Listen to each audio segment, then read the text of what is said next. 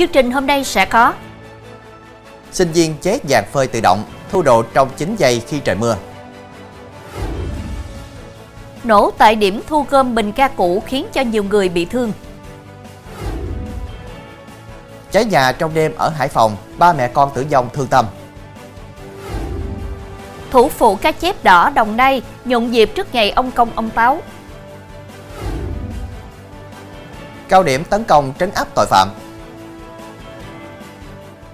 Quý khán giả đang theo dõi chương trình Cửa sổ Đồng bằng phát sóng lúc 18 giờ mỗi ngày trên đài phát thanh và truyền hình Bến Tre.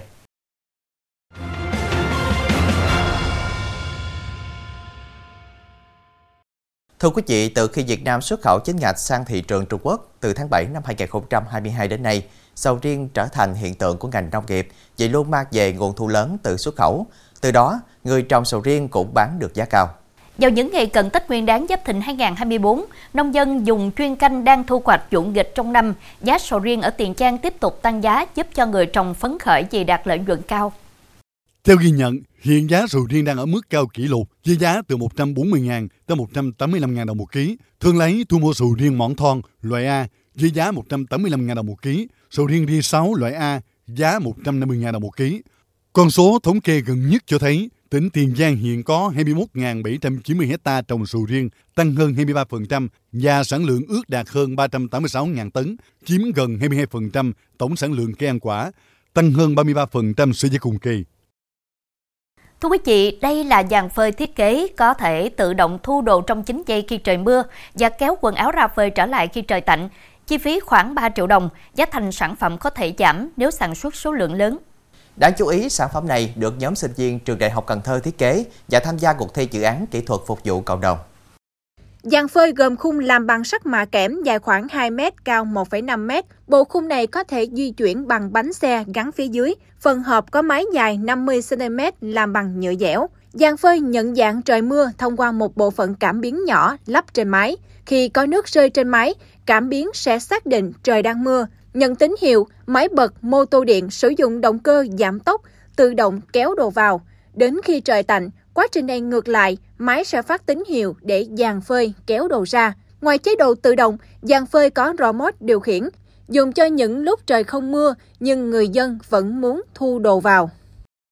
Chuyển sang thông tin đáng chú ý khác, sau 9 ngày xét xử và nghị án, hôm qua, Tòa án Nhân dân tỉnh Kiên Giang tuyên án đối với 70 bị cáo trong vụ án nổ súng làm hai người tử vong và 6 người bị thương liên quan tới việc giang hồ bảo kê tranh giành đất ở Phú Quốc. Theo đó, tòa tuyên 3 án chung thân, các bị cáo còn lại chịu án từ 6 tháng tới 20 năm tù.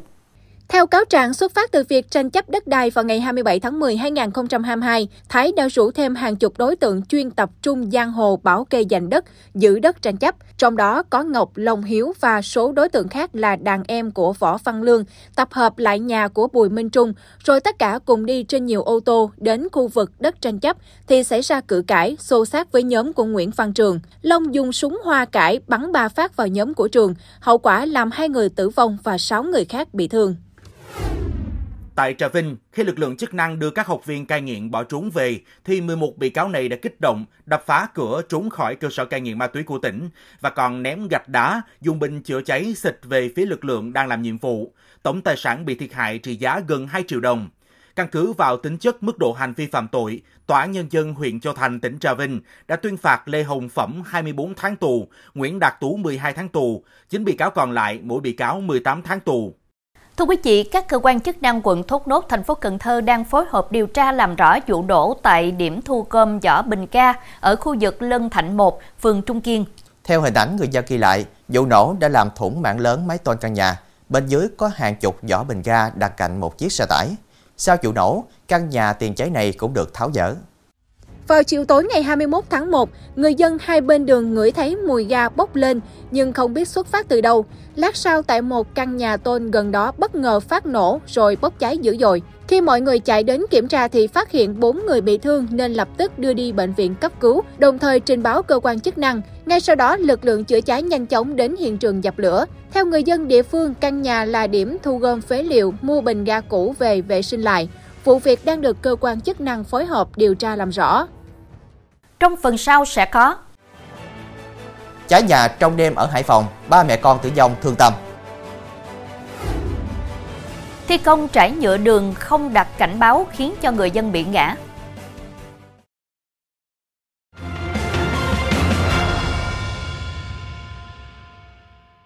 Tiếp nối với thông tin về quả quặng, tối qua căn nhà 2 tầng tại số 388 đường Nơ Trang Long, phường 13, quận Bình Thạnh, thành phố Hồ Chí Minh bốc cháy dữ dội. Theo thông tin ban đầu, tầng 1 của căn nhà đang kinh doanh quán cà phê, tầng 2 người dân dùng để ở và lửa đã bùng lên tại tầng 2 căn nhà. Nhận được tin, lực lượng cảnh sát phòng cháy chữa cháy và cứu nạn cứu hộ công an quận Bình Thạnh đã điều hai xe chuyên dụng và cán bộ chiến sĩ nhanh chóng có mặt tại hiện trường triển khai công tác cứu hộ dập lửa. Khoảng 20 phút sau, đám cháy được dập tắt hoàn toàn. Vụ hỏa hoạn không gây thiệt hại về người, tuy nhiên khiến nhiều tài sản bị thiêu rụi. Trong khi đó, vụ cháy lớn xảy ra lúc 3 giờ sáng nay tại Hải Phòng đã khiến ba mẹ con đang ngủ trong ngôi nhà nhỏ tử vong. Theo đó, khi lực lượng chức năng có mặt, ngọn lửa đã bùng lên phủ kín ngôi nhà cấp 4, có diện tích khoảng 50 mét vuông. Công an đã phá cửa để cứu hộ các nạn nhân, nhưng khi đưa được ba người ra ngoài thì họ đã tử vong do ngạt khói. Theo cơ quan chức năng, gia đình nạn nhân đến thuê trọ ở đây từ năm 2019 để nấu cháo dinh dưỡng bán. Thời điểm xảy ra cháy, người chồng đi làm không có mặt ở nhà. Liên quan đến vụ cháy chung cư mini làm 56 người chết ở Hà Nội, tối qua cơ quan cảnh sát điều tra công an thành phố Hà Nội đã tiến hành khởi tố 6 cựu cán bộ trên địa bàn quận Thanh Xuân với cáo buộc thiếu trách nhiệm gây hậu quả nghiêm trọng. 6 cựu cán bộ bị khởi tố từng công tác trong lực lượng thanh tra xây dựng, Ủy ban Nhân dân phường Khương Đình và Công an phường Khương Đình. Trong số 6 bị can, có 3 bị can bị bắt tạm giam, 3 bị can được cho tại ngoại và áp dụng biện pháp ngăn chặn, cấm đi khỏi nơi cư trú. Trước đó, Công an thành phố Hà Nội cũng đã ra quyết định khởi tố vụ án khởi tố bị can, bắt tạm giam 4 tháng đối với Nghiêm Quang Minh, 44 tuổi, chủ chung cư mini nơi xảy ra vụ cháy về tội vi phạm quy định về phòng cháy chữa cháy. Thưa quý vị, cơ quan công an tỉnh Thanh Hóa vừa khởi tố vụ án khởi tố bị can đối với 23 đối tượng liên quan đến hành vi nhận hối lộ, đưa hối lộ. Đây là vụ án có số đối tượng bị khởi tố về tội đưa và nhận hối lộ đông nhất từ trước đến nay mà công an Thanh Hóa đã phát hiện bắt giữ. Theo công an, giai đoạn 2020-2022, thị trường bất động sản ở Sầm Sơn liên tục sốt giá. Hàng loạt dự án bồi thường cho phóng mặt bằng nên nhiều người dân có nhu cầu tách thửa, chuyển nhượng, cấp mới giấy chứng nhận quyền sử dụng đất. Trong bối cảnh này, 23 người trên bị cáo buộc đã đưa nhận hối lộ để thực hiện việc này. Số tiền giao dịch ước tính 600 triệu đồng. Thưa quý vị, lợi dụng sự quen biết, đối tượng Hồ Thị Tuyết Nga sinh năm 1980, ngụ tỉnh An Giang đã đưa ra thông tin gian dối về việc mua đất để chiếm đoạt của một người phụ nữ, số tiền hơn 3 tỷ đồng. Với hành vi lừa đảo chiếm đoạt tài sản, Nga đã bị cơ quan cảnh sát điều tra công an tỉnh Bình Dương khởi tố vụ án, khởi tố bị can và bắt tạm giam để điều tra làm rõ. Theo Công an tỉnh Bình Dương, qua điều tra xác định, đối tượng Hồ Thị Thuyết Nga, tạm trú tại xã An Điền, thị xã Bến Cát, tỉnh Bình Dương, là lao động tự do. Toàn bộ số tiền nhận từ nạn nhân, Nga đã sử dụng để tiêu xài cá nhân và đầu tư kinh doanh. Qua làm việc, Nga thừa nhận hành vi phạm tội của mình. Vụ án được văn phòng cơ quan cảnh sát điều tra công an tỉnh Bình Dương tiếp tục điều tra làm rõ. Thưa quý vị, đây là hình ảnh người dân bị ngã xe đập mặt xuống đường khi đi vào đoạn đường thi công đổ nhựa nhưng không đặt biển cảnh báo. Sự việc xảy ra trên đường Thạnh Bình, đoạn giao cắt với đường Nguyễn Chí Thanh và đường Cách mạng tháng 8 thuộc phường An Thạnh, thành phố Thuận An, tỉnh Bình Dương.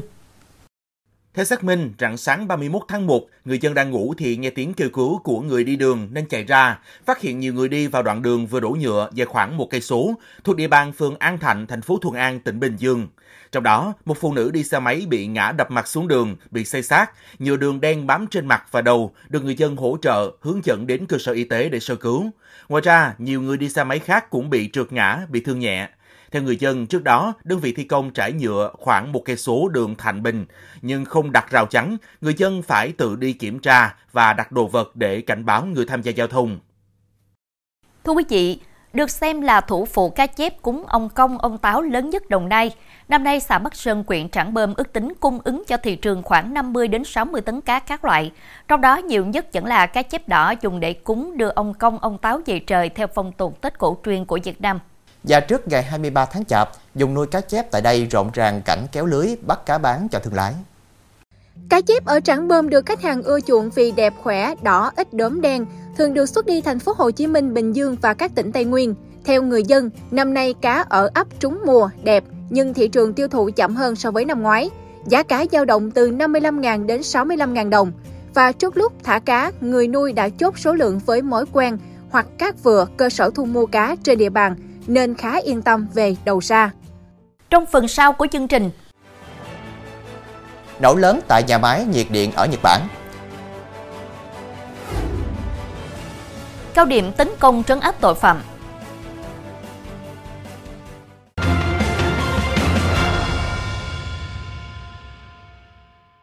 Tin thế giới, nhà máy nhiệt điện Take Tokyo tại miền Trung Nhật Bản đã bị cháy sau một vụ nổ vào hôm qua theo giờ địa phương và nhà chức trách đang điều tra vụ việc. Đây là một trong số những nhà máy nhiệt điện lớn nhất Nhật Bản, có công suất tối đa hơn 1 triệu kW. Hình ảnh cho thấy khói đen bốc lên từ các khu vực tại nhà máy Take Tokyo. Công ty chủ quản Zera thông báo các hoạt động tại nhà máy đã bị tạm dừng. Đây là công ty điện lực lớn nhất của nước này và là liên doanh của công ty điện lực Tokyo và công ty điện lực Chubu. Cũng theo thông báo của Zera, khối lửa được phát hiện trên băng tải vận chuyển nhiên liệu tại nhà máy. Công ty thông báo không có người nào bị thương. Sở cứu hỏa đang điều tra nguyên nhân vụ cháy. Hai chuyên gia tại Mỹ vừa phát hiện con cá mập trắng sơ sinh chưa từng thấy trong tự nhiên trước đây. Theo đó, máy bay không người lái đã ghi lại được hình ảnh dường như có một con cá mập trắng sơ sinh dài khoảng một mét rưỡi, với toàn bộ cơ thể đều có màu trắng, trong khi loài cá mập này thường có lưng xám và bụng trắng. Tuy nhiên, các nhà nghiên cứu không loại trừ khả năng lớp màng trắng mỏng bao phủ con cá mập là kết quả của tình trạng da. Keo ô liu được tiêu thụ trên khắp thế giới, được dùng nhiều trong ẩm thực, chiết dầu. Việc cắt tỉa cây ô liu trong quá trình thu hoạch tạo ra 7 triệu tấn chất thải mỗi năm. Vì vậy, các kỹ sư của Ford ở Cologne, nước Đức đã khởi động dự án tái sử dụng cây cành ô liu để sản xuất phụ tùng ô tô thành chỗ để chân và bộ phận ở khu vực cốp xe dành cho ô tô. Sau khi thử nghiệm, các kỹ sư nhận thấy chúng nhẹ, bền và chắc chắn. Các kỹ sư của Ford cho rằng các bộ phận này đều bền bỉ, khả năng mở đường cho việc sử dụng hàng loạt trong cả các dòng ô tô điện.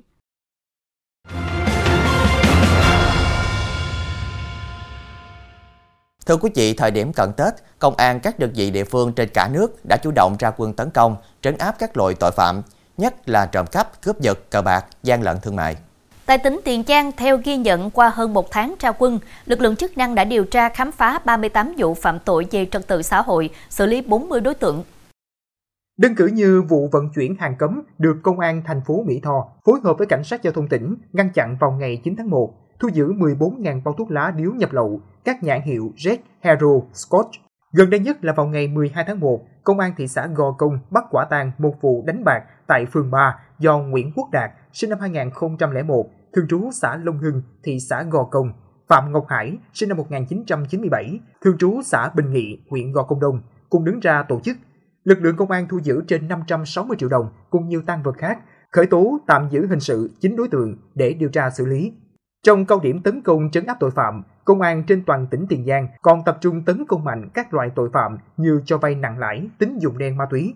Ngày 4 tháng 1, công an thị xã Gò Công và một số đơn vị có liên quan bắt quả tang đối tượng Dương Thị Hiền, cư trú phường 8, quận 8, thành phố Hồ Chí Minh, tàn trữ khoảng 50 gram ma túy đá tại trạm thu phí cầu Mỹ Lợi nằm trên quốc lộ 50.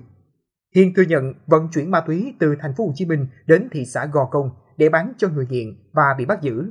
Trên địa bàn huyện Cái Bè, công an đã phá nhiều vụ cướp giật tài sản, cụ thể như vụ anh Nguyễn Văn Quân ở xã Tân Thanh bị kẻ gian trộm tài sản trị giá khoảng 20 triệu đồng. Công an huyện Cái Bè đã bắt được đối tượng Trần Văn Thành, cư trú xã Hòa Hưng. Ờ, do chủ quan nhà đám đông người á, rồi xe cộ đậu ngoài nên là em ngủ võng ngoài hành lang đây ờ, sẵn ngủ giữ xe mà mệt quá nó đột nhập vô lấy ra lấy mình không hay sau khi sự việc xảy ra em cũng trình báo với ờ, công an xã cũng với hy vọng là bắt được để cho khu vực này an ninh lại. Em suy nghĩ thì ờ, nó ăn trộm từ này xong rồi nó chắc cũng lâu lắm nó mới làm vụ mới, chắc cũng lâu lắm mới bắt được, không nghĩ nhanh vậy. Nhanh hơn sức tưởng tượng của em. Nói chung mình mừng là không mừng gì mừng đang cho sau này đối tượng nó không còn thiệt hại đến những gia đình khác thôi.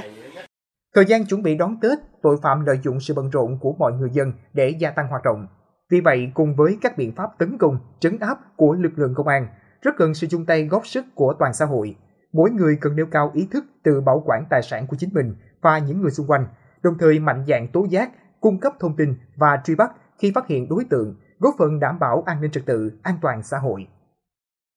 Thông tin vừa rồi cũng đã khép lại chương trình hôm nay. Hẹn gặp lại quý khán giả vào lúc 18 giờ ngày mai trên đài phát thanh và truyền hình Bến Tre. Đoan Trang và Chí Tình xin kính chào tạm biệt và kính chúc quý khán giả một buổi tối với thật nhiều niềm vui.